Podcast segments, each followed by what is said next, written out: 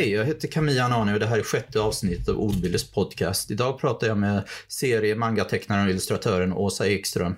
Hej Åsa och välkommen till podcasten. Kan du berätta lite mer om dig själv? Ja, hej! Eh, tack för att jag får vara med, vad roligt. Ja, välkommen. Jag, ehm, ja, jag jobbar som sagt som serietecknare i Japan, eller mangatecknare i Japan sedan många år. Så nu sitter jag i Tokyo och pratar med dig. Och är väldigt varm, antar jag. Ja, det är väldigt varmt just nu. Som sagt, det- 40, 40 grader ungefär. Är det lite kyligare på kvällen då, eller det hjälper inte alls? Det hjälper lite, men det är fortfarande så väldigt hög eh, luftfuktighet så att det är en våt bastu. Mm. I jag princip tror att det måste vara jobbigt att eh, jobba i en sån miljö också, att eh, det måste vara på aircondition hela tiden. Ja, ja, verkligen. Men det är också lite, eller det är lite skönt att man inte behöver ut och åka tåg eller gå till något kontor utan man kan stanna så nära sin airconditioning som möjligt hela tiden. Eh, hur, hur började liksom se, se, din serieresa, man säger så? Var det eh, första serien som du liksom upptäckte? Eller liksom, hur, hur, upptäckte du serier om man säger så? Oj, jag, jag och många andra med mig var ju, eller är ju Sailor Moon-generationen då. Så Mm. min introduktion till japanska serier var att jag såg Sailor Moon på TV4 när jag var liten. Ja, Okej. Och eh, på den vägen var det. Så efter att jag hade upptäckt Sailor Moon så åkte jag in till, ja, till Gamla stan, gick på Mm. antikvariat, hittade manga. Jag tror Ranma var den första mangan jag läste. Okej. Mm. Hittade du hela då eller du läste delar av den? Eller? Nej, nej. jag började med volym två och det var ganska standard på den tiden på 90-talet. Mm. Det var inte lätt, vet du. Back in the day. Utan det var ofta så att man fick ta på så här någon volym mitt i en serie och, och vara tacksam för det lilla och sådär. Men det, Ehm, men den ser till exempel stilmässigt så ser den väldigt annorlunda ut än, uh, än Sailor Moon om man säger så. Liksom. Men du kopplade ihop det på något sätt ändå? ja, det gjorde jag. Men jag kommer ihåg att min första reaktion när jag läste Ranma var dels att gud vad konstigt att det är svartvitt. För jag var van vid att serier var i färg. Och oj vad mycket naket det var här. Ja, just det. Det har jag Eh, helt glömt. det- Det, det- stämmer. ja, det är verkligen ingen så här, extremt sexig serie sådär, men det är mycket, Mm. ja, det är väldigt öppenhet till, eh, vad ska vi säga, naken, nakenhet liksom. Ja, och ändå skriven mycket. av en kvinna. Så att, eh, Ja, du- ja verkligen. Men du, du hade Ranma där, men var det... Fick, när fick du liksom börja tänka liksom att eh, det är någon som tecknar de här och att kanske jag kan teckna sånt här själv? Eller hur fungerade det? Ja, direkt ungefär så började jag rita en egen Mm. serie, eller egna serier då. För det är ju någonting med manga som är extremt inbjudande på något sätt. Det ser liksom, det ser lite lätt ut kanske. Jag, Jag vet inte om det är det. Men det är någonting liksom som gör att man gärna vill teckna själv. jag har också funderat på lite på det att, att manga har någon sorts, i alla fall figurerna ser ut som, ah, det kan nog jag också teckna kanske. Sådär som gör det kanske att det blir lite fler som prövar på efter det. Ja, det kan vara så. Ja, och hela det, liksom, eh, det stilistiska också. Mm. Eh, ja, karaktärsdesignen och alla olika kodspråk som finns i manga som man lär sig. Svettdroppar och eh, näsblod och allt liksom. eh, så i alla fall, jag började rita själv. Och Mm. eh, det var det jag gjorde sen hela tonåren. Och det var väldigt eh, bra, känner jag. För att jag ritade just en jättepinsam serie, men det var ändå en serie så då så lärde jag mig rita typ saker som man kanske annars undviker som fötter och bakgrunder och sånt jobbigt. Men var det liksom en enda serie som du höll på hela väldigt länge då eller var det massa små korta grejer eller? ja, det var en, en rip-off på Sailor Moon kan man säga. Ja, okay. En serie om superhjältinnor. Jag tror jag kom 300 sidor eller någonting innan jag Vad hette den? eh, gav upp. Den, den är väldigt pinsam. Crystal Angels hette mina Okej. superhjältinnor. ja. Det var... Var det, var det, var det liksom, man lärde du dig, lärde du dig från bara att titta på eh, serien eller mangan? Eller, eller skaffade böcker? Eller hur, hur, var, vad var det, var det, hur fick du lärde dig? Hur var din process där? Innan du, jag vet att du började på en skola senare, men det, eh, hur var din process att lära dig? Var det bara att teckna eller fick du inspiration från böcker eller hur fungerade det? Jag tror jag bara tittade på manga och ritade av. Alltså bara ritade saker rakt av som jag läste. Liksom. Mm. Det fanns nog inte riktigt några lär dig teckna mangaböcker på den tiden. Mm. Utan bara som sagt ritade saker rakt av utan att riktigt reflektera så mycket över vad jag ritade eller varför. Utan bara kopierade i princip. Och det är ju ett väldigt bra sätt att lära sig. Var det, liknade din stil då väldigt mycket Sailor Moon i början eller var det lite Ranma ha- halv där också? Eller? Eh, eh, min serie var lite sexigare än Sailor Moon kan man Okej. säga. Det var lite mer Ranma-känsla där. Eh, ja, väldigt pinsam. Skulle inte riktigt visa den för någon idag känner jag. Mm. Men som sagt, eh, det var ju en bra träning. Mm. Jag, jag Mm. såg på Wikipedia att du hade en fanzine. Var det mycket senare stilikon? Eller var det Ja. också där? Åh, nostalgiskt. Ehm, ja, sen började jag på serieskolan i Malmö när jag Mm. var kanske 20, 19-20. Och då så skulle jag göra fanzine, så det var nog mitt första fanzine tror jag. Ja, okej. Mm. Det är Två nummer enligt Wikipedia, eller stämmer det? Mm. Mm. Yes, två nummer. Eh,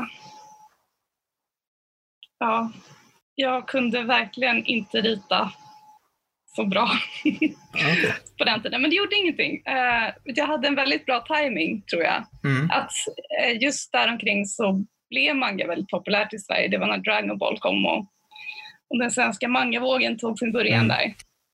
När det nu var. Så ehm, det gjorde att jag som en av de första svenska mangatecknarna, eller vad man ska säga, hade lätt att bli publicerad även om jag inte var så himla duktig. du, du, du var, du var, du var med i flera av de där manga-tidningarna och sånt där också. Ma- Manga Mania och Shoujo Star. Och, det var lite, Shoujo Star kom ju li- lite senare. Men, Ja, ja. eh, jag led på den vågen verkligen. men innan du började på serieskolan, jag vet inte serieskolan, efter gymnasiet, är det efter gymnasial utbildning, eller hur? Yes. Gick du någon Och där- efter en liten resa till Japan. Ja, Okej, så du åkte till Japan också däremellan? Var det bara för eh, en resa-resa eller var, var det för att göra någonting också i eh, den resan? Det var, eh, det var bara för att åka till Japan. Mm. Eh, Jag har en lång historia av att försöka flytta till Japan och en lång historia av att eh, resa till Japan väldigt mycket. Så det var första gången Mm, Okej. som jag var där. Och det var ju fantastiskt. Och jag blev Mm. frälst. Mm. Det, du, när du gick gymnasiet, gick du någon sån där, vad heter det, bild också då eller var det något annat? Nej, eh, jag hade ingen...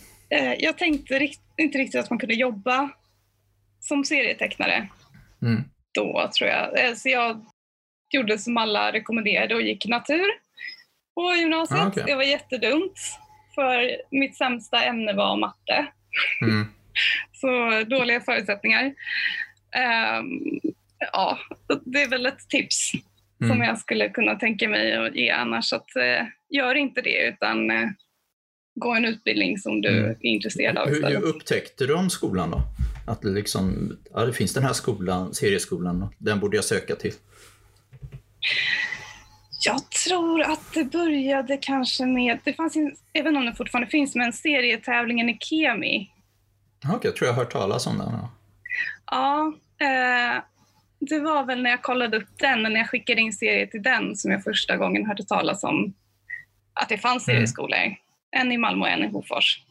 Men även när jag det. sökte till serieskolorna så tänkte jag inte att jag skulle, eller jag, jag trodde fortfarande inte att jag skulle kunna jobba som serietecknare Mm. utan det var mer som en, ja, en liten belöning till mig själv innan jag skulle börja min riktiga universitetsutbildning. Mm. Eh, Men, Men eh, det behövde jag inte för det gick bra ändå. ja, du, du var kvar där i tre år om jag har förstått rätt, så det var rätt länge. Mm. Ehm, först ett år, sen gick jag andra året. Sen jobbade jag lite grann och sen gick jag tredje året senare. Mm. Mm. Men jag för mig därför, de, eh, att man ska ha något pro- serieprojekt eller så när man har. Är det ett projekt eller gör man många grejer när man är på den skolan? Det är ett projekt, men det är bara till andra året. Så första året är som en grundutbildning och sen eh, kan du söka in till andra året och då ska du söka med ett projekt. Okej. Så mitt projekt var att etablera mig själv som mangatecknare, Jaha, ja, okej. Så- minnas. Skickade du till de här, eh, var det samma, eh, hade de här Mangamania de börjat då? Eller vad skickade du grejer till? Mm, de, hade, eh, de fanns då, de hade precis kommit. Så det var min första Mm. publicering, var i Mangamania. Med en sexsiders miniserie. Mm. Så. Vad handlade Mm. den om? Vad var det för någon serie? Den handlade om eh, när jag var i Tokyo och eh, Okej, är det det här eh, Ja. Tokyo, by, Tokyo by Ni- Night? Då jag skrivit ja, just det. Just det. Okej. True story. Mm. Den hade lite olika, väldigt varierade serier, Mangamini om jag minns. Ja, det var roligt för de var, de var väldigt intresserade ändå av att promota svenska tecknare och de hade, tog in Mm. eh, andra också som ritade illustrationer. Och, ja, nej, men det fanns liksom en vilja att, att eh, vara en plattform för svenska tecknare. Så det var väldigt positivt. Mm. Kände det, var jag. lite, det var lite olika. Eh, jag läste lite, du, har lagt upp några på din hemsida, några av de här äh, korta serierna. Så jag läste den här Dagbok från Tokyo och även den här som var i, i vad heter det, det var en annan. Äh, ja, nu kommer jag inte ihåg. Bra att jag helt glömt det där.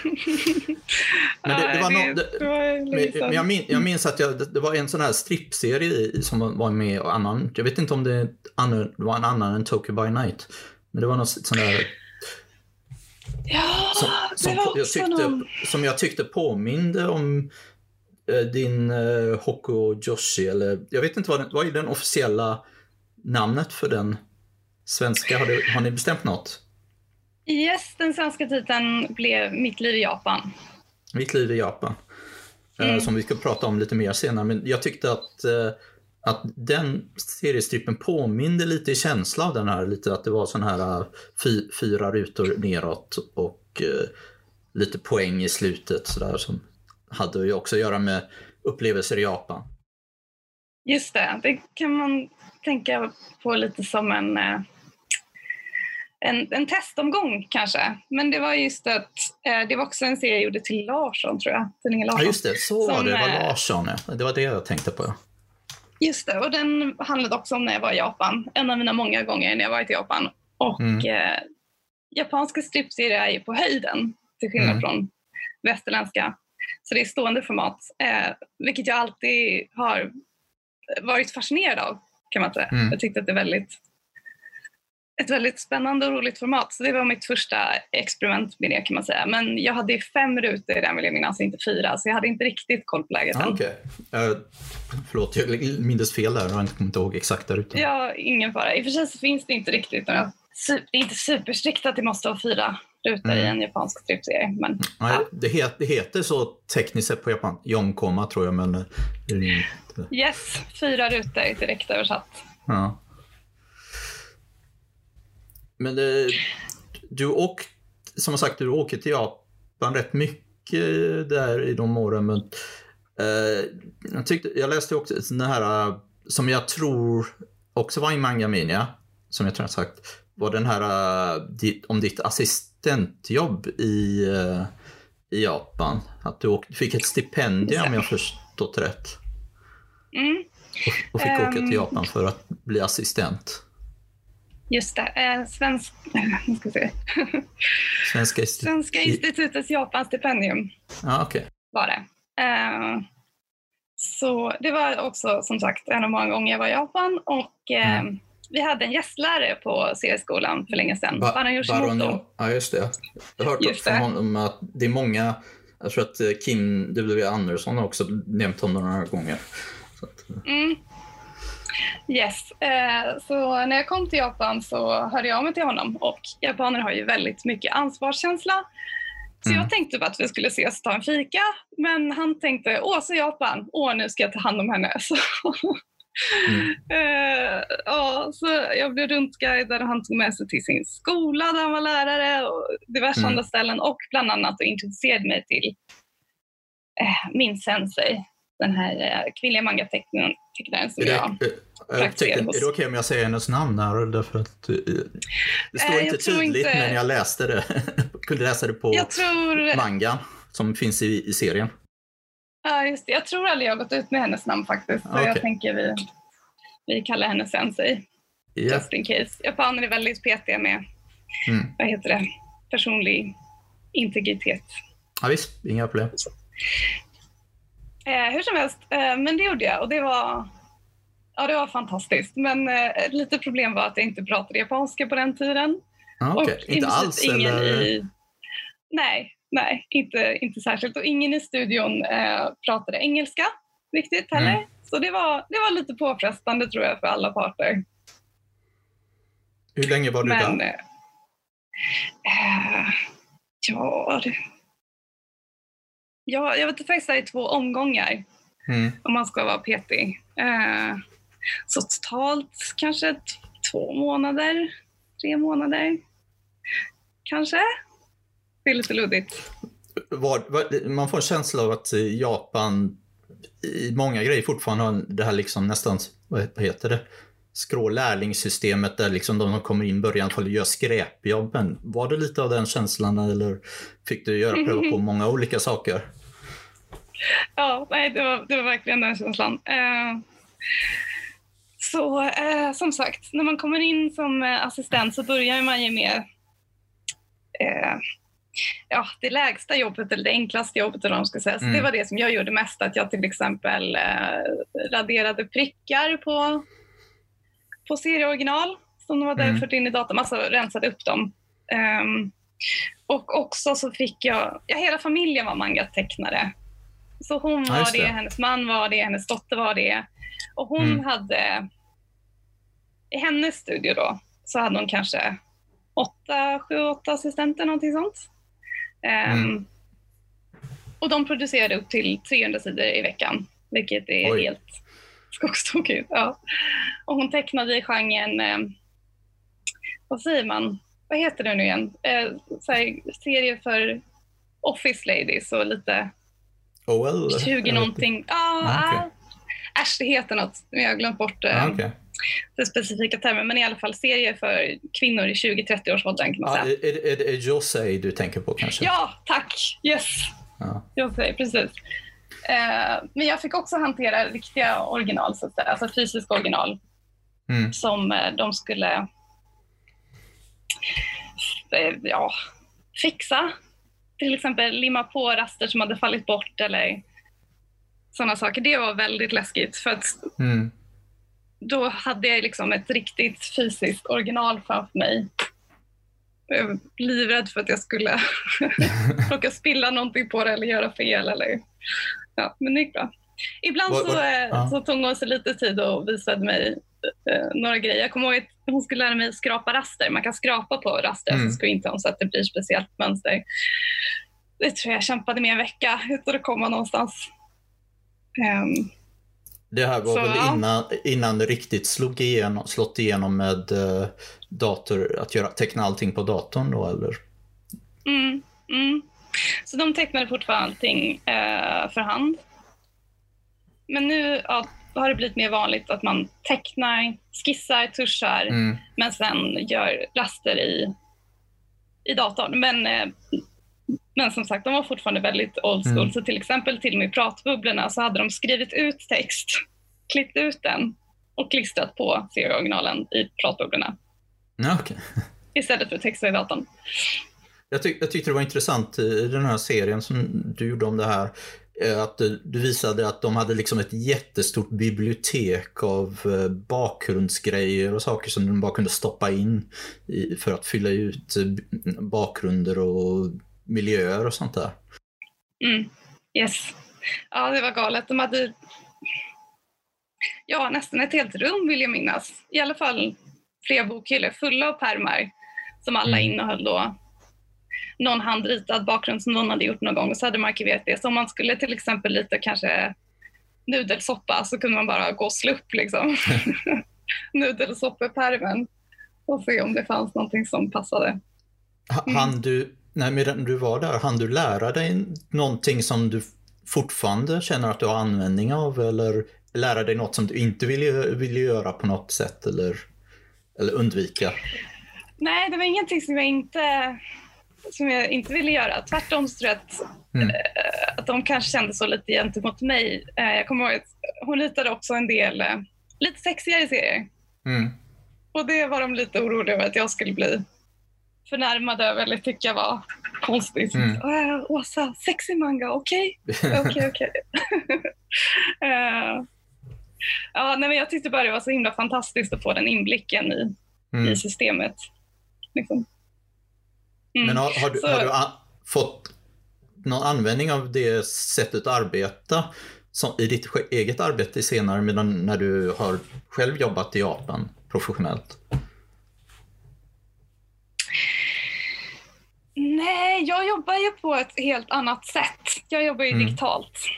Eh, Mm. Men däremot om jag hade jobbat analogt fortfarande, då hade jag säkert ja, okej. eh, kanske Mm. använt mig av vissa...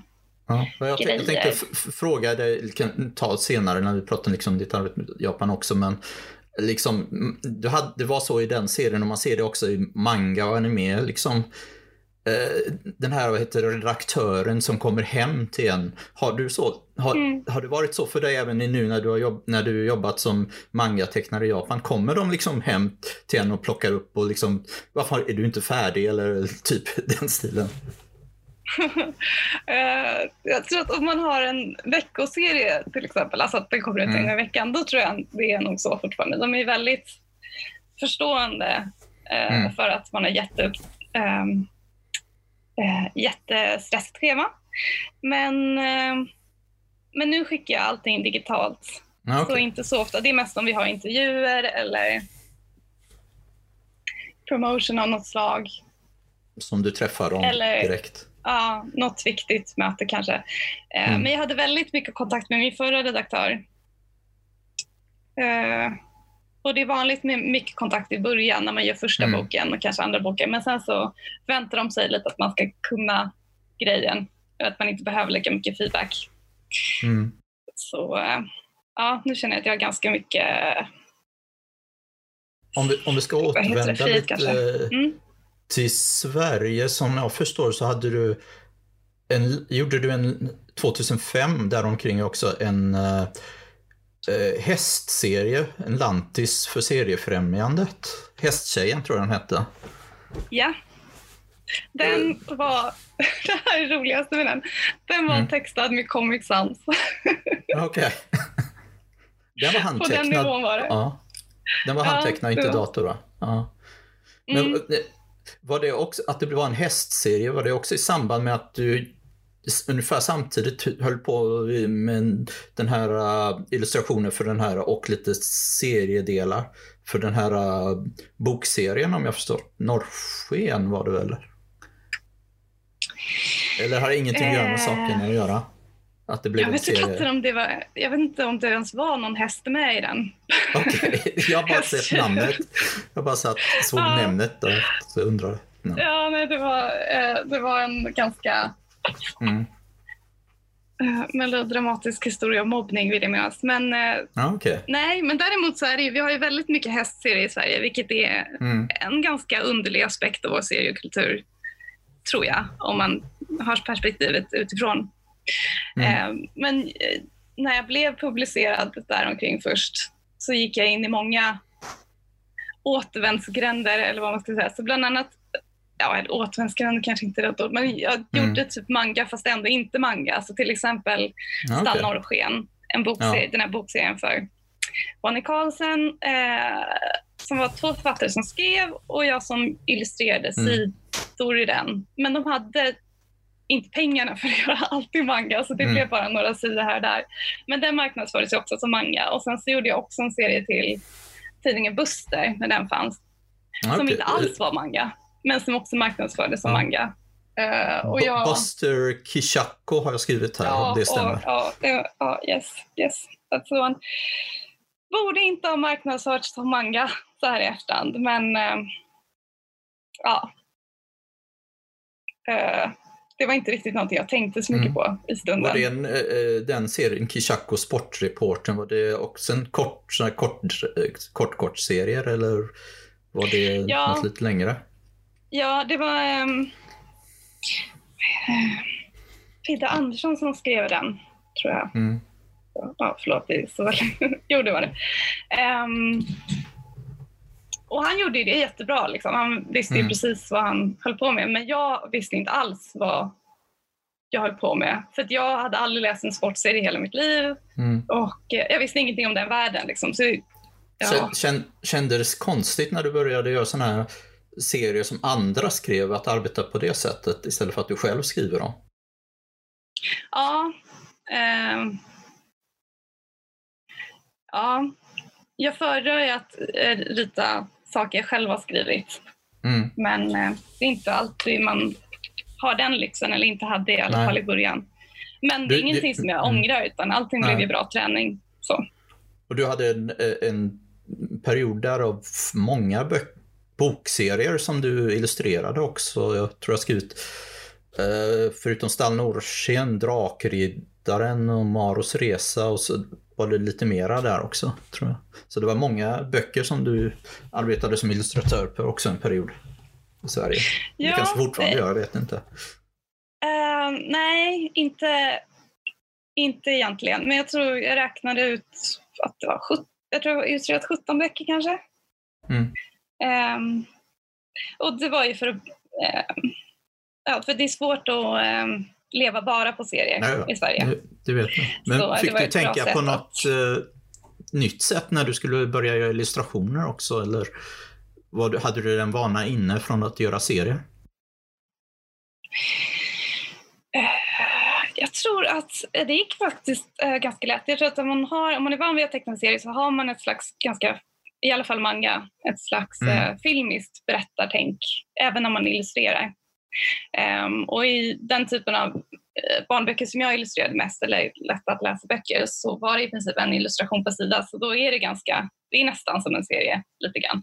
Mm. Alltså, ofta flera illustrationer uh, av samma scen och sådär.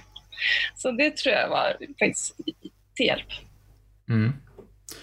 Mm. Men eh, eh, samtidigt under den här perioden så började du då med den här eh, som blev tryckt också, eller hur? Sayonara September. Eh, ja. var, var, den, var den gjord för Kartago eller plockade de upp den när du börjat den eller hur fungerade det? Ja, nej, Sayonara September var ju mitt eh, kärleksbarn, mitt mm. drömprojekt som jag eh, ville rita och ja, det var massa tjafs med den i början, kommer jag ihåg. Att från början så var det bestämt att den skulle bli utgiven på ett ställe och sen så mm. ställdes det in. Eh, olika turer fram och tillbaka. Så jag hade väl i princip ritat klart hela första boken när till slut Kartago gav okej okay för att ge ut den. Mm. Vilket också ja. är en väldigt stor skillnad från Japan, att man kan bara rita klart en serie i Sverige och få den utgiven. Det skulle inte funka här. Jag, jag, såg, jag såg på, eh, det står lite på Wikipedia Wikipedia om att du hade börjat att teckna det i en läsriktning och sen fick du en, liksom, fick den bestämde sig att den skulle tryckas i en annan läs... Så ni fick spegelvända hund, över hundra sidor eller någonting sånt där. Så det blev lite konstigt, det första trycket där eller någonting sånt där. Japp. Eh, första halvan av första boken lite mer så är alla vänsterhänta. Mm. Fun fact. För att jag kunde inte teckna om det. Hade du genom eh, allt från början alltid tecknat i, i japansk läsriktning då?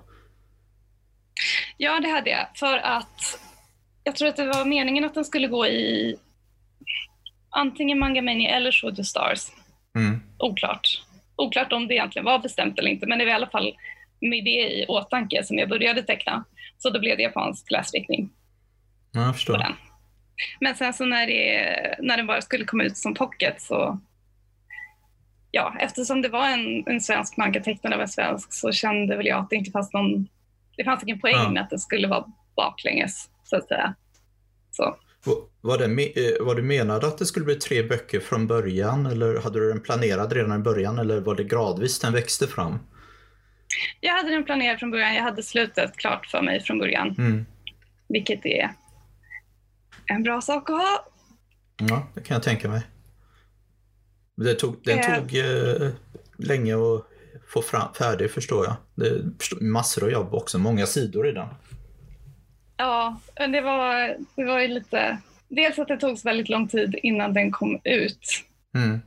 Och sen eh, hade jag inte riktigt jättestrikta deadlines heller, vill jag Mm. minnas. Ja, Jag har skrivit här att eh, första kom 2009, andra 2011 och tredje Mm. sista 2013.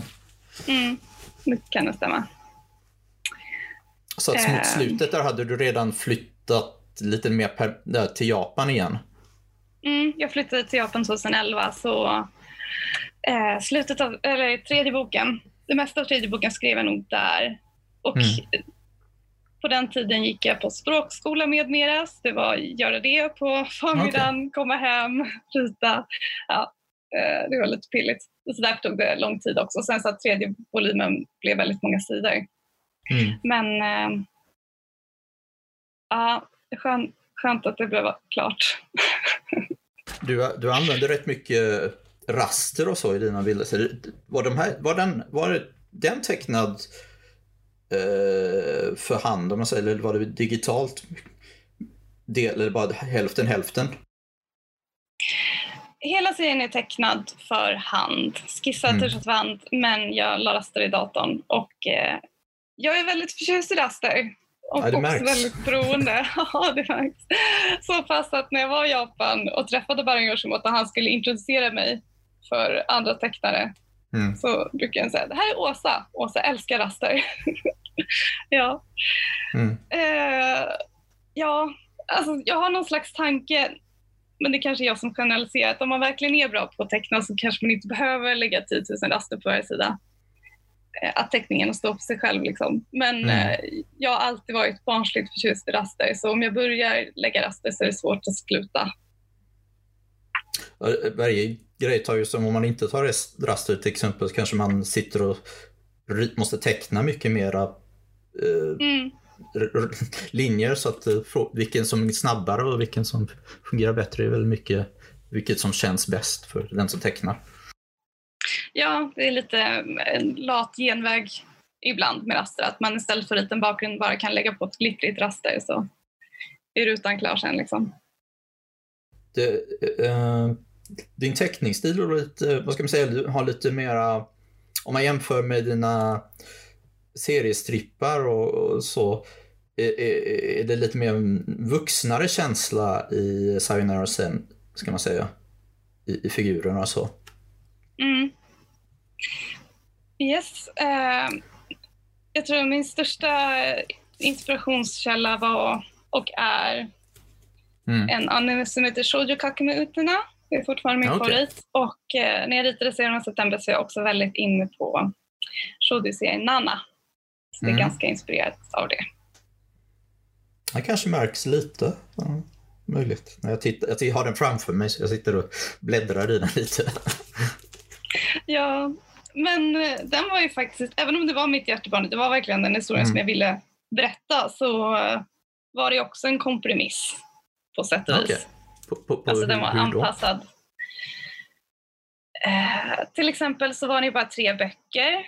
Jag Mm. hade nog kunnat göra den längre, men eh, jag tänkte att tre böcker det är väl vad den svenska marknaden kan ge ut. Och sen så också att på den tiden så var det ju stort, eller är fortfarande stort, med självbiografiska serier i Sverige. Så det Kan, var du, lite kan den... du ge en kort sammanfattning vad den handl- Sayonara September handlar om? Ja, det handlar om eh, den kvinnliga huvudkaraktären Alex som vill bli mangatecknare. Och hon flyttar till en ny stad och börjar på en serieskola. Lite baserat på egna erfarenheter kan man säga. Och Mm. eh, terminen börjar i september och sen så utspelar sig serien under ett år, sen den slutar nästa september. Därav Mm, okej. titeln. Men det är egentligen bara eh, ja, att man får följa henne när de bor i kollektiv Mm. eh, på lektioner och sådär. Men det är egentligen inte den storyn som jag var så intresserad av. Utan det, det var jag var intresserad av. relationer där. Ja, ehm, ja, nej men... Eh, ja. Melodramatiska tonårsrelationer kan man säga och Mm. eh, sorgbearbetning och sånt. Liksom. Och det, jag ska inte avslöja slutet, men hon åker iväg någonstans mot slutet. Där. Mm. Yes. Så, det, det, så det är inte direkt, man kanske inte säger, kan säga att det är ett direkt lyckligt slut. Kanske, kanske inte. Beroende på vad som händer sen. Ja, eh, det är lite öppet för olika tolkning kan man säga. Mm. Mm. Men eh, som sagt, jag hade någon slags idé om att svenskar bara ville läsa självbiografiska serier, så den är ju ganska Mm. realistisk så att att det skulle kunna vara självbiografisk. Den är inte Mm. far out fantasy eller någonting sånt, vilket var avsiktligt. Och de, denna blev, eh, det kan jag ta lite om senare också, men den blev publicerad senare i, i Japan också. Mm. Och eh, vann ett, eh, ett japanskt pris också, Gaiman-priset. Som, Yes. Jag första gången jag hörde Ga- Gaiman, eller Gaiman, eller Gaiman, beroende trodde att det hade någonting att göra med Neil Gaiman. Men Ja. inte alls, utan det har att göra med direktöversättning. Det Gaikoku manga, alltså Mm. Japan, Japa, eh, utländsk manga. Om man säger så. Ja. Som förkortat till Gaiman. Och Ja. översatt, översatt Japan, eh, serier som har översatts till japanska och getts ut i Japan. Och ditt, din bok, den här Sayonara September vann då bästa översatta serie. Precis, så det är av alla serier som eh, översätts, eh, alltså utländska som översätts och publiceras i Japan. Och det var ett pris där läsarna röstade. Så det är de som har röstat fram den och kan Jag, tilläggas. jag, såg, jag tror jag såg en kommentar på, på, den, på, på deras sida då också. Det stod någonting om att eh, de, de tyckte det var, någon av läsarna tyckte, de hade tagit en kommentar från en av läsarna som sa någonting i stil med att eh, hon tyckte det var, eller han tyckte det var väldigt intressant. Att det var intressant för den hade en annat tempo än japanska serier ty, tyckte den personen. Ja, Vad tycker du själv om, om stämmer det att det, det var li, lite annorlunda tempo än finns i japanska manga? eh, ja, det är möjligt. Det är lite deppigt. Man tänker att eh, det finns mycket som definierar manga-stilen, men för mig så är det Mm. väldigt mycket just berättartempot, eh, eller Jag vet berättartekniken. inte om, att- jag tror inte hon såg det så, eller han såg det som negativt utan bara att det var annorlunda. Än Ja, det men- hon var. Det stämmer säkert. Det är nog ett mer komprimerat tempo på grund av att jag bara hade tre böcker på mig Mm. och så vidare. Men eh, ja, vad har jag mer fått höra av japanerna? Att, ehm, ja, för det första så eh, den är ju väldigt låg kvalitet jämfört med japansk manga såklart. Och det är också extremt Okej. stor skillnad mellan första boken och tredje boken eftersom det tog så lång tid. Så man kan verkligen Mm. se att jag har blivit lite bättre på att rita i tredje boken. Men, Ritade du eh, om delar också när den gavs ut till Japan? Eller? Ja, ja. Dumt, men eh, det gjorde jag. Eh, men vad fick jag mer här? Jo, men en sak som jag inte alls reflekterat över Mm. är att när vi tecknar manga som i- icke-japaner så tror Ja, jag att vi bara liksom ritar rakt av vad vi har läst. Mm. Så till exempel kan vi blanda genrer, vilket man nog inte skulle göra i Japan. Så jag fick reaktioner att säga, oj, det är ju BL i den här. alltså BL för de som inte vet är romantiska, serier om romantiska relationer mellan män. Boys love. Mm. Eh, och det hade liksom inte fallit min att det skulle vara konstigt att ha med det i en serie som liksom inte var i den mm. genren. Um, så det, det är väldigt annan... mycket äh, avdelat exakt vad det ska vara i de olika genrerna i Japan? Mm, det är ganska strikt, men det är ingenting som jag tror man märker som mm. utlänning. Eh, och jag fick också kommentarer om att oj vad konstigt, det finns inga könsroller i Sverige eller så att de tyckte det var konstigt. Eh, ja, det var det. Mm. Ja, intressant. Men eh, när du åkte till Japan, jag för mig jag minns att jag såg på din blogg att det var också för att studera grafisk design på en yrkeshögskola, eller stämmer det inte? Ja, eh, så som sagt, ritade Sömn och september andra saker i Sverige. Mm. Åkte fram och tillbaka till Japan. Flyttade till Japan 2011. Ja.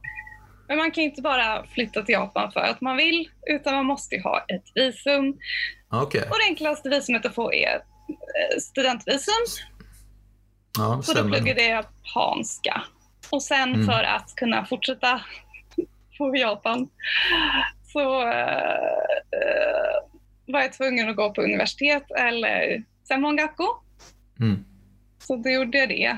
Och det var lite alltså. samma sak där igen, att jag ville egentligen plugga manga på, mm. vad heter Senmongakko, förlåt, det heter college heter det. Nej, det gör jag inte. Ja, jag tror att jag har översatt det som yrkeshögskola ungefär. Det är det ja, närmaste jag kan komma.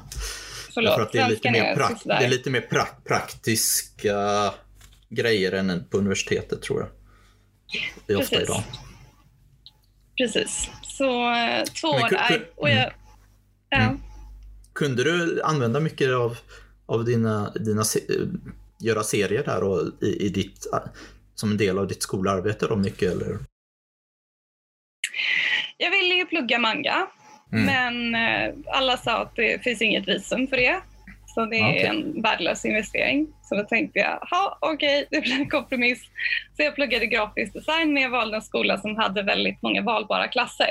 Så mm. alla mina tillvalsklasser hade med manga att göra.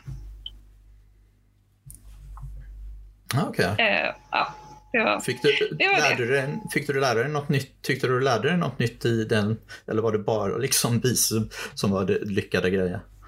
Bisatt? Eller? Eh, ja, mina valbara klasser var superintressanta. Mm. Mm.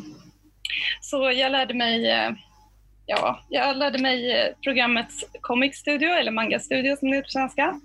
Mm. På japanska, det var ganska bra. Um, jag lärde mig lite så här, hur japaner tänker kring illustrationer och jag hade en jättejobbig klass uh, som mm. var manga-manusskrivning.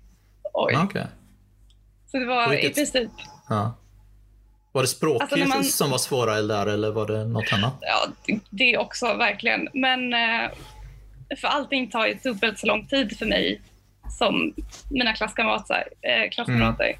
För att jag måste göra det på japanska. Men eh, när man skriver så här, japanska manga-manus, ja. då ritar man i princip upp hela serien. Som grovskiss ja, kan man säga. Är det det här som kallas name eller på japanska?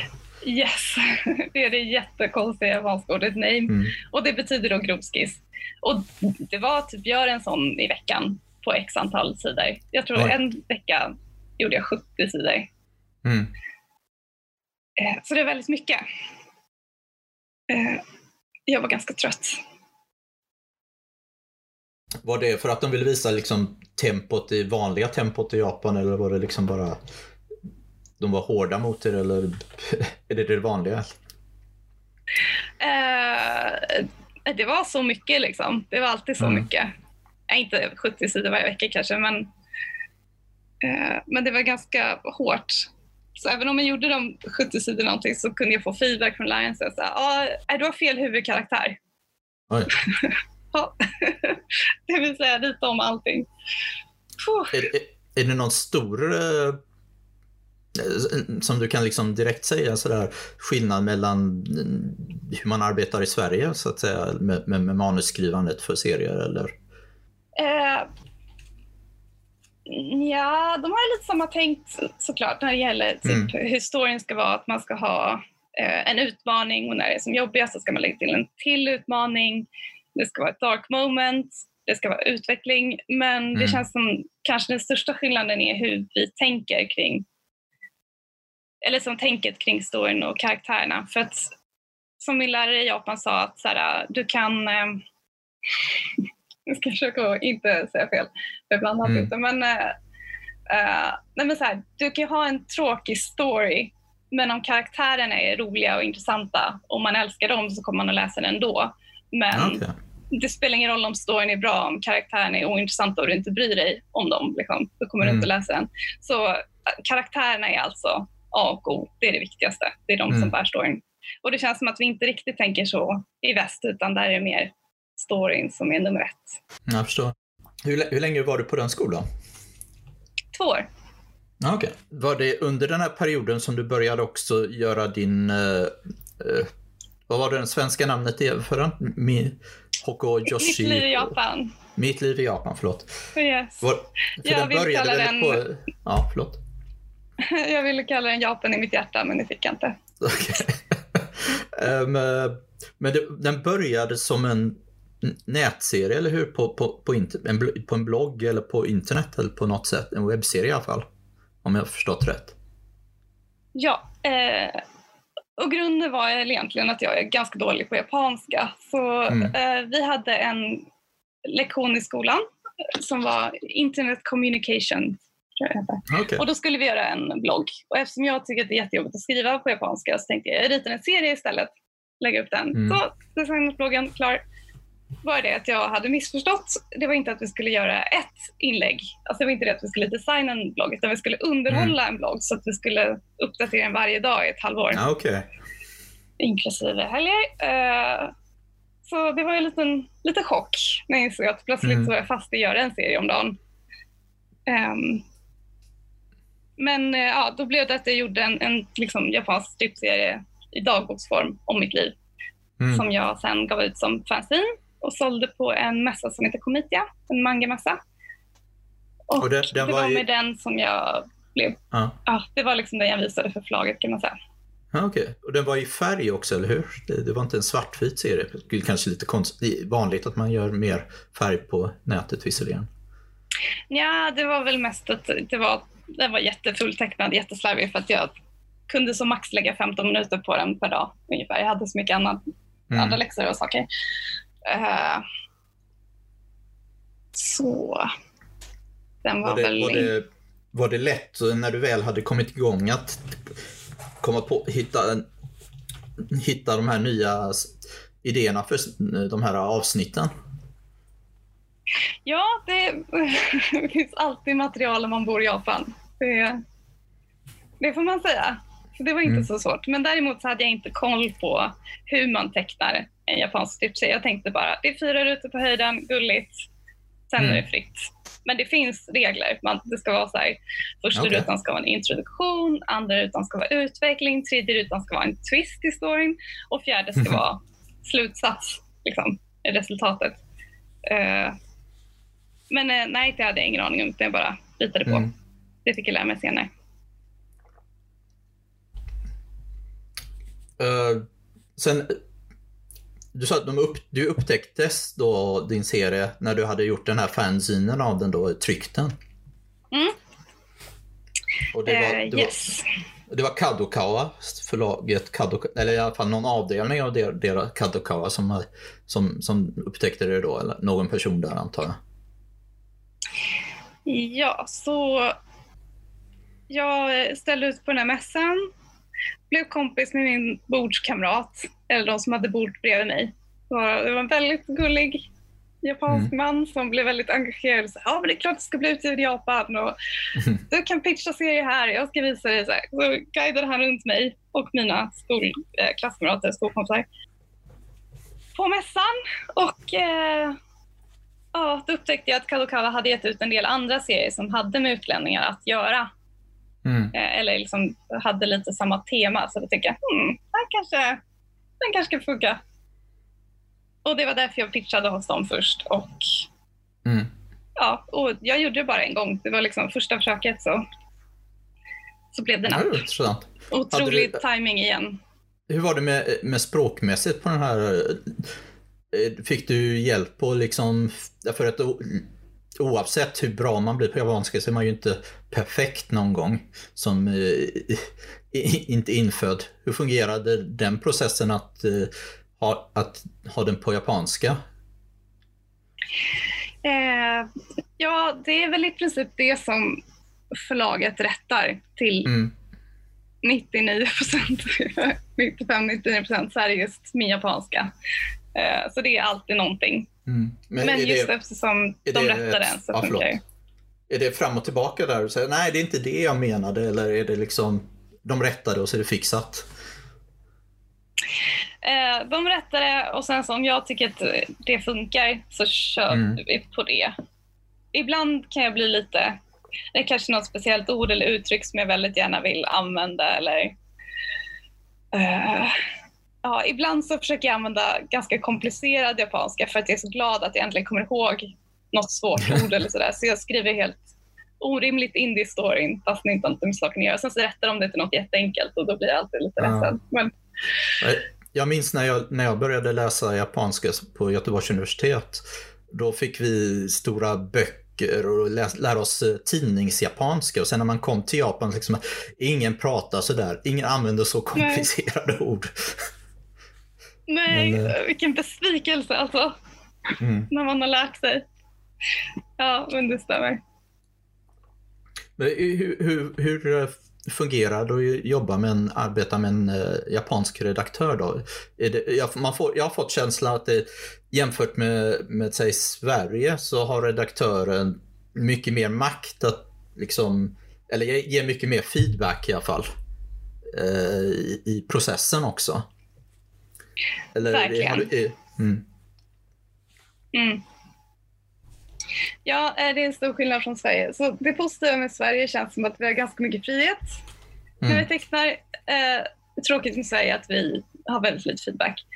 I Japan så får man jättemycket feedback. Men förlagen har också en otrolig makt. Det är de som bestämmer i princip. Så Mm. de bestämde titeln på min serie och de bestämmer vad som ska vara med. ja, okej. Ehm, mm. Mm. Och det är ja. samma för alla. Ja. Eh, jag minns att det, det är många grejer som i serien som jag, jag antar att det, när nu när den kommer ut på svenska, som du också, så var det många grejer som är väldigt specifikt om japanska språket och det som inte har gått, antar är svåra att överföra till svenska, som inte hamnar i den svenska utgåvan. Ja, så serien handlar ju om, eh, den är självbiografisk och handlar om Mm. mitt perspektiv på Japan som utlänning. En serie om hur jag gör bort mig kan man säga. Förenklat, Okej. det är handlar om. Ehm, så det fanns ett helt kapitel till exempel i första boken som handlar om när jag ger bort mig på japanska. Eh, Mm. ja, eh, det, det gick inte att översätta, så det har vi bara skippat helt i den svenska utgåvan. Och vi har också skrivit om en del. Eller jag har skrivit om en del. Eh, speciellt, det finns små kommentarer på varje sida. Och oftast var de väldigt riktade till japaner och ganska ointressanta på svenska. Så där har jag uppdaterat dem eller skrivit nytt ganska mycket. Så det är ingen Mm. direkt översättning den svenska utgåvan utan Är, det, är det du som har översatt eller gett, skrivit om den till svenska nu eller har du använt en översättare eller hur har det fungerat i den svenska utgåvan? Är, är det förresten bara en bok som kommer på svenska eller är det, kommer det komma fler? Ja, eh, nej, egentligen... Eh, orsaken till att den överhuvudtaget kommer ut på svenska är faktiskt My Mm. Bergström som har översatt. Det är hon som... För jag har velat ge ut en svensk utgåva ja, ända sedan från början i princip, men jag har inte haft tid. Mm. Det har varit annat. Eh, så jag har inte kunnat ta tag i det själv, inte blivit av. Men så kom hon in som en eldsflamma och liksom tog tag i alltihop och pitchade för ehm, att vi Ja. skulle ge ut den och liksom, hon har Hon översatt brinner, allting. brinner ju verkligen för, så- för manga och lite Ja, så. verkligen. Helt fantastiskt. Jag tänkte så att jag skulle översätta den själv, men oj, oj, oj, vad mycket bättre det blev när My översatte. Jag har inte liksom tänkt på hur dålig min svenska är nu. Vilken Mm. konstig ordföljd jag har, hur mycket engelska jag slänger in. Ja, jättekonstigt. Så hon har gjort ett helt fantastiskt jobb och varit otroligt tålmodig med mig också när jag gått in och skrivit om och mm. ändrat. Så. Hon kanske, kanske är van för, vid att arbeta med mig som är rätt, skriver om rätt mycket saker. Så att... alltså, okay, skönt att höra ändå att det inte bara är jag då. Mm. Um, men uh, Ja, just det. Jag, jag kommer tänka också på att eh, den är också, tryckta böckerna är också i färg. Jag undrade hur vanligt det är uh, i, i, i Japan uh, med, med att, eller var alla, jag, jag, det var ett tag sedan jag läste de tidigare böckerna, men den sist, sist, fjärde boken i alla fall var helt i färg. Hur var det med de tidigare böckerna? Var de också helt i färg? Eh, det är bara ettan och tvåan som är svartvita. Sen trean, fyran, och, eh, nej vänta. Okej, okay, eh, så, okay, så ser mm. Serien i Japan består av fyra böcker i grundserien mm. och sen så är det en bok som handlar om när jag reser runt i Japan och en när jag lär mig etikett kan man säga. Lite mer okay. som en, eh, vad heter det, ja lite mer utbildande kanske. Så mm. det är mm. två sidoböcker. Eh, Okej, okay, nu vänta nu. Okej, okay, så trean och fyran är i färg. Mm. Yes. det, det, det, är väl inte jättevanligt i Japan, eller det har blivit lite vanligare kan jag, kan, kan jag tycka visserligen. Med, med serier, helt, manga i färg i Japan. Men... Det har blivit lite vanligare. Det är faktiskt mm. fascinerande. Nu har jag bott i Japan i nio år och det är fascinerande att faktiskt se de här riktiga förändringarna, att man märker dem. Och till exempel det här med färg är en sån sak. Mm. Att um, Det är mycket vanligare nu med att man läser manga digitalt. Uh, och att folk ritar kanske så direkt för, uh, för uh, nätet. Mm. och då finns det ingen anledning att det ska vara i svartvitt. För man, jag har alltid tänkt på manga som svartvitt. Det sitter liksom stenhårt. Men nej, det är mer och mer i färg faktiskt. Fick du arbeta på något speciellt sätt när du visste att det skulle bli tryckt också? Eller var det liksom i hög kvalitet och allting redan från början? Så att det, det var bara lätt att överföra det sen från till en tryckt version? Eh, det var lätt. Jag tror att i första boken så ritade jag kanske fem sidor för hand och det var mina sista handtecknade sidor. Sen har jag bara mm. jobbat digitalt efter det. Just för att eh, det är så väldigt mycket lättare på japanska än att skriva japanska tecken för hand så här, när man ja, ritar. Är mycket lättare att göra datorn. Um, så det var inga problem och japaner är fantastiska på tryck så inga problem där heller. Jag tänker i Sverige ibland när man till exempel använder raster så kan det bli moiré eller andra konstiga saker i mm. trycket, mm. att det ser konstigt ut. Men... Det var, ja, det var lite... Uh, jag kommer tänka på att men de har väldigt bra tryckerier och sånt. Jag tänkte det var lite panik 2011 när den där stora jordbävningen och eh, tsunamin kom därför att många av deras tryckerier var i det närområdet tror jag också så att det blev lite stopp där på, ah, okay. mycket mangautgivningen period har för mig. Ha, det visste inte jag. Vad, vad intressant. Eller? Intressant, uh, intressant. Ja just det, vad pratar vi? Förlåt. Vi pratade om eh, att överföra det till tryck var inget problem i alla fall. Nej, nej. Uh, uh. Men jag vad det gäller färgserier, man ser ju de, även de gamla serierna, till exempel Naruto, den har de ju börjat färglägga och ge ut nu också. Så att det, det känns som det mm. blir lite mera. Mm. Mm. Jag tror att, eh, jag är inte säker, jag tror att kanske digitalt Eh, digitala serier har gått över eh, tryck nu. Mm. Eh, Okej, okay. jag är inte helt säker. Skulle kunna vara mm. så. Mm. Men det, när man läser din serie och eh, ja, eh, så, så, så, så märk, i alla fall när jag läste fjärde så, så, så liksom dyker redaktören upp och säger liksom Vill du inte åka på det här grejen Åsa och pröva på det här? Ja. Är det så det mycket varit då eller? Uh, ja. Eller... Ja, lite grann. Alltså, det var ju väldigt galet när serien kom, den första boken kom ut 2015 Mm. För då liksom exploderade den väldigt stort så det blev väldigt galet ett tag. Ehm, Det, det finns lite YouTube-klipp och sånt där på det på tv och sånt där tror jag. Jag har sett någonting. Yes, om man vill se mig prata jättedålig japanska. Eh, är det möjligt. Men eh, alltså då så reste vi på en del saker Mm. tillsammans.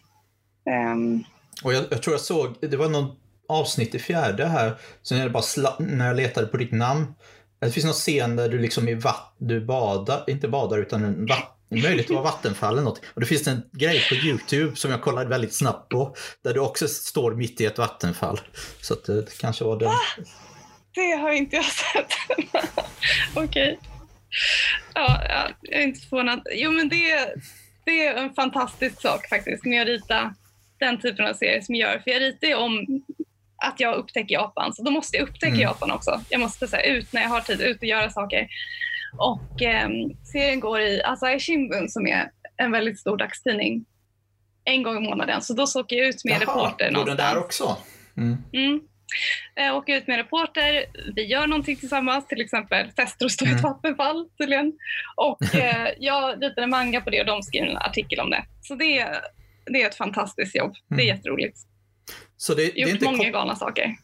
det är inte kopplat till, därför Asahi är ju ett annat förlag än, än Kadokawa då. Så att eh, Mm. trycka i bok, jag trodde ofta att det var så att trycker man på ett eh, en tidning som tillhör ett förlag som har, Asahi har en manga-avdelning också, eller manga-förlag också. Som det kanske de har. Det har de därför att eh, Aumanji-skogen kommer från deras förlag. Så jag, jag har Ja, koll. ja, ja, men då så. Ja, Ja. Men eh, såklart. Eh, men det är i alla fall det är helt separat där. Mm, Det- det, det, det är helt Kadokawa. separat. Hur, Eller hur det var väl Kadokawa ja, som fixade det från början ja. kanske. Hur fungerar det med rättigheter i, i Japan för, en- för, för serieskaparen?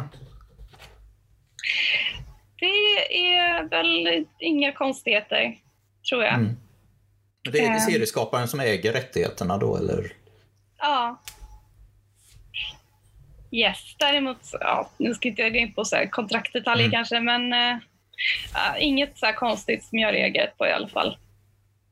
Mm. Kanske. Tydligen förr i tiden, jag läs lite om Förr i tiden så var det tydligen så i Japan att rättigheterna var kopplade till originalen. Och därför eh, var, ja, är det därför det finns så få original till salu i Japan fortfarande.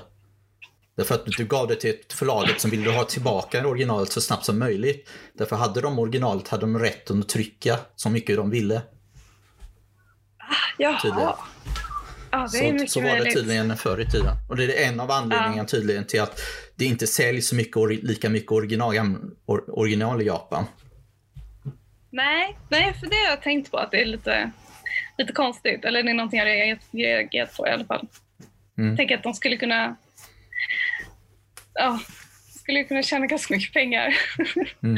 Om de, eh, jag vet ville inte, sälja sina det, original. det är antagligen inte samma saker som gäller nu, men tydlig, det kanske är den tankesättet som är kvar. Därför tydligen var det så i förr i tiden i Japan att gav du bort den så hade du plötsligt inte rätten att trycka, eller hade de andra plötsligt rätten att trycka hur mycket, ny, boken så mycket de ville utan att ge dig någonting.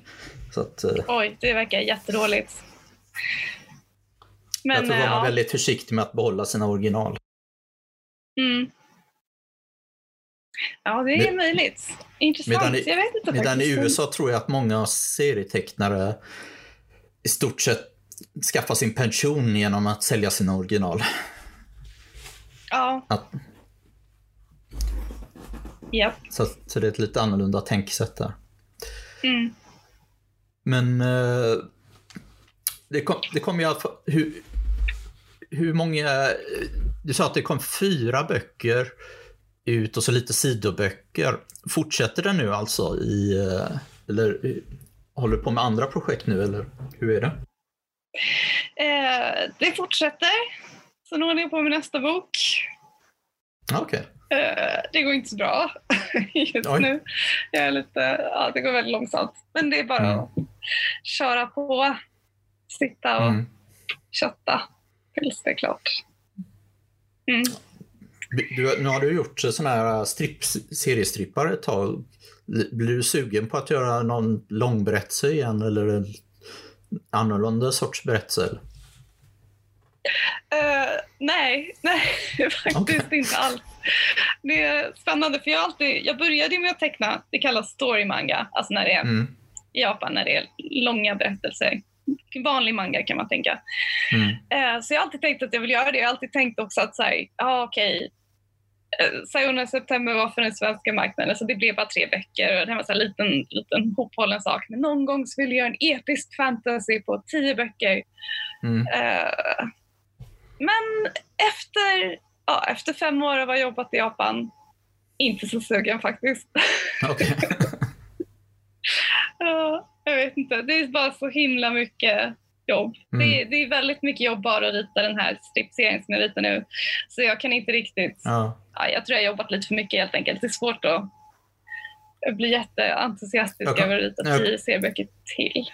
Jag kommer att tänka på, vad heter det, eh, vi har, eh, Ordbilder har gett ut den här serien som heter Eater av en tecknare som heter eh, Masatoshi Usune som var ut, utgiven bland annat på eh, en av Kadokawas eh, för, förlag. Eh, och hans första serie var och den är superdetaljerat tecknad. Sen mm. efter det så gjorde han en annan serie som har pågått i massa år som plötsligt blev mycket enklare tecknat. Och du märker liksom att han blev äldre och orkade helt enkelt inte, ja. tror jag. ja, ja det, det, jag har full förståelse, full förståelse för det. Men eh, Ja, nej, men det är många tecknare som börjar med story-manga, shoujo-manga mm. eller shonen-manga eller vad som helst och sen så ja, när de blir lite äldre eller när de skaffar barn eller det inte finns så mycket tid då börjar de göra stripserier istället eller essay-manga, den genre som jag tecknar i. Så det är liksom den enklaste mm. stilen om man ska säga. Men det är fortfarande ja, väldigt mycket jobb. Så är essay-manga en egen genre i Japan? Eller ska man kalla det essay-manga? Ska man kunna översätta det direkt som en självbiografiskt eller är det lite annorlunda?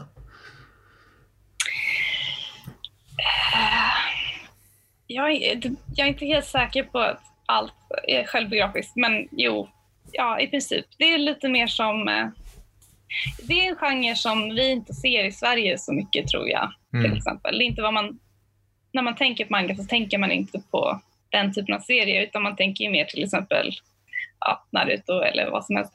Men eh, SM-manga är lite mer som svenska serier kan man säga. Mm.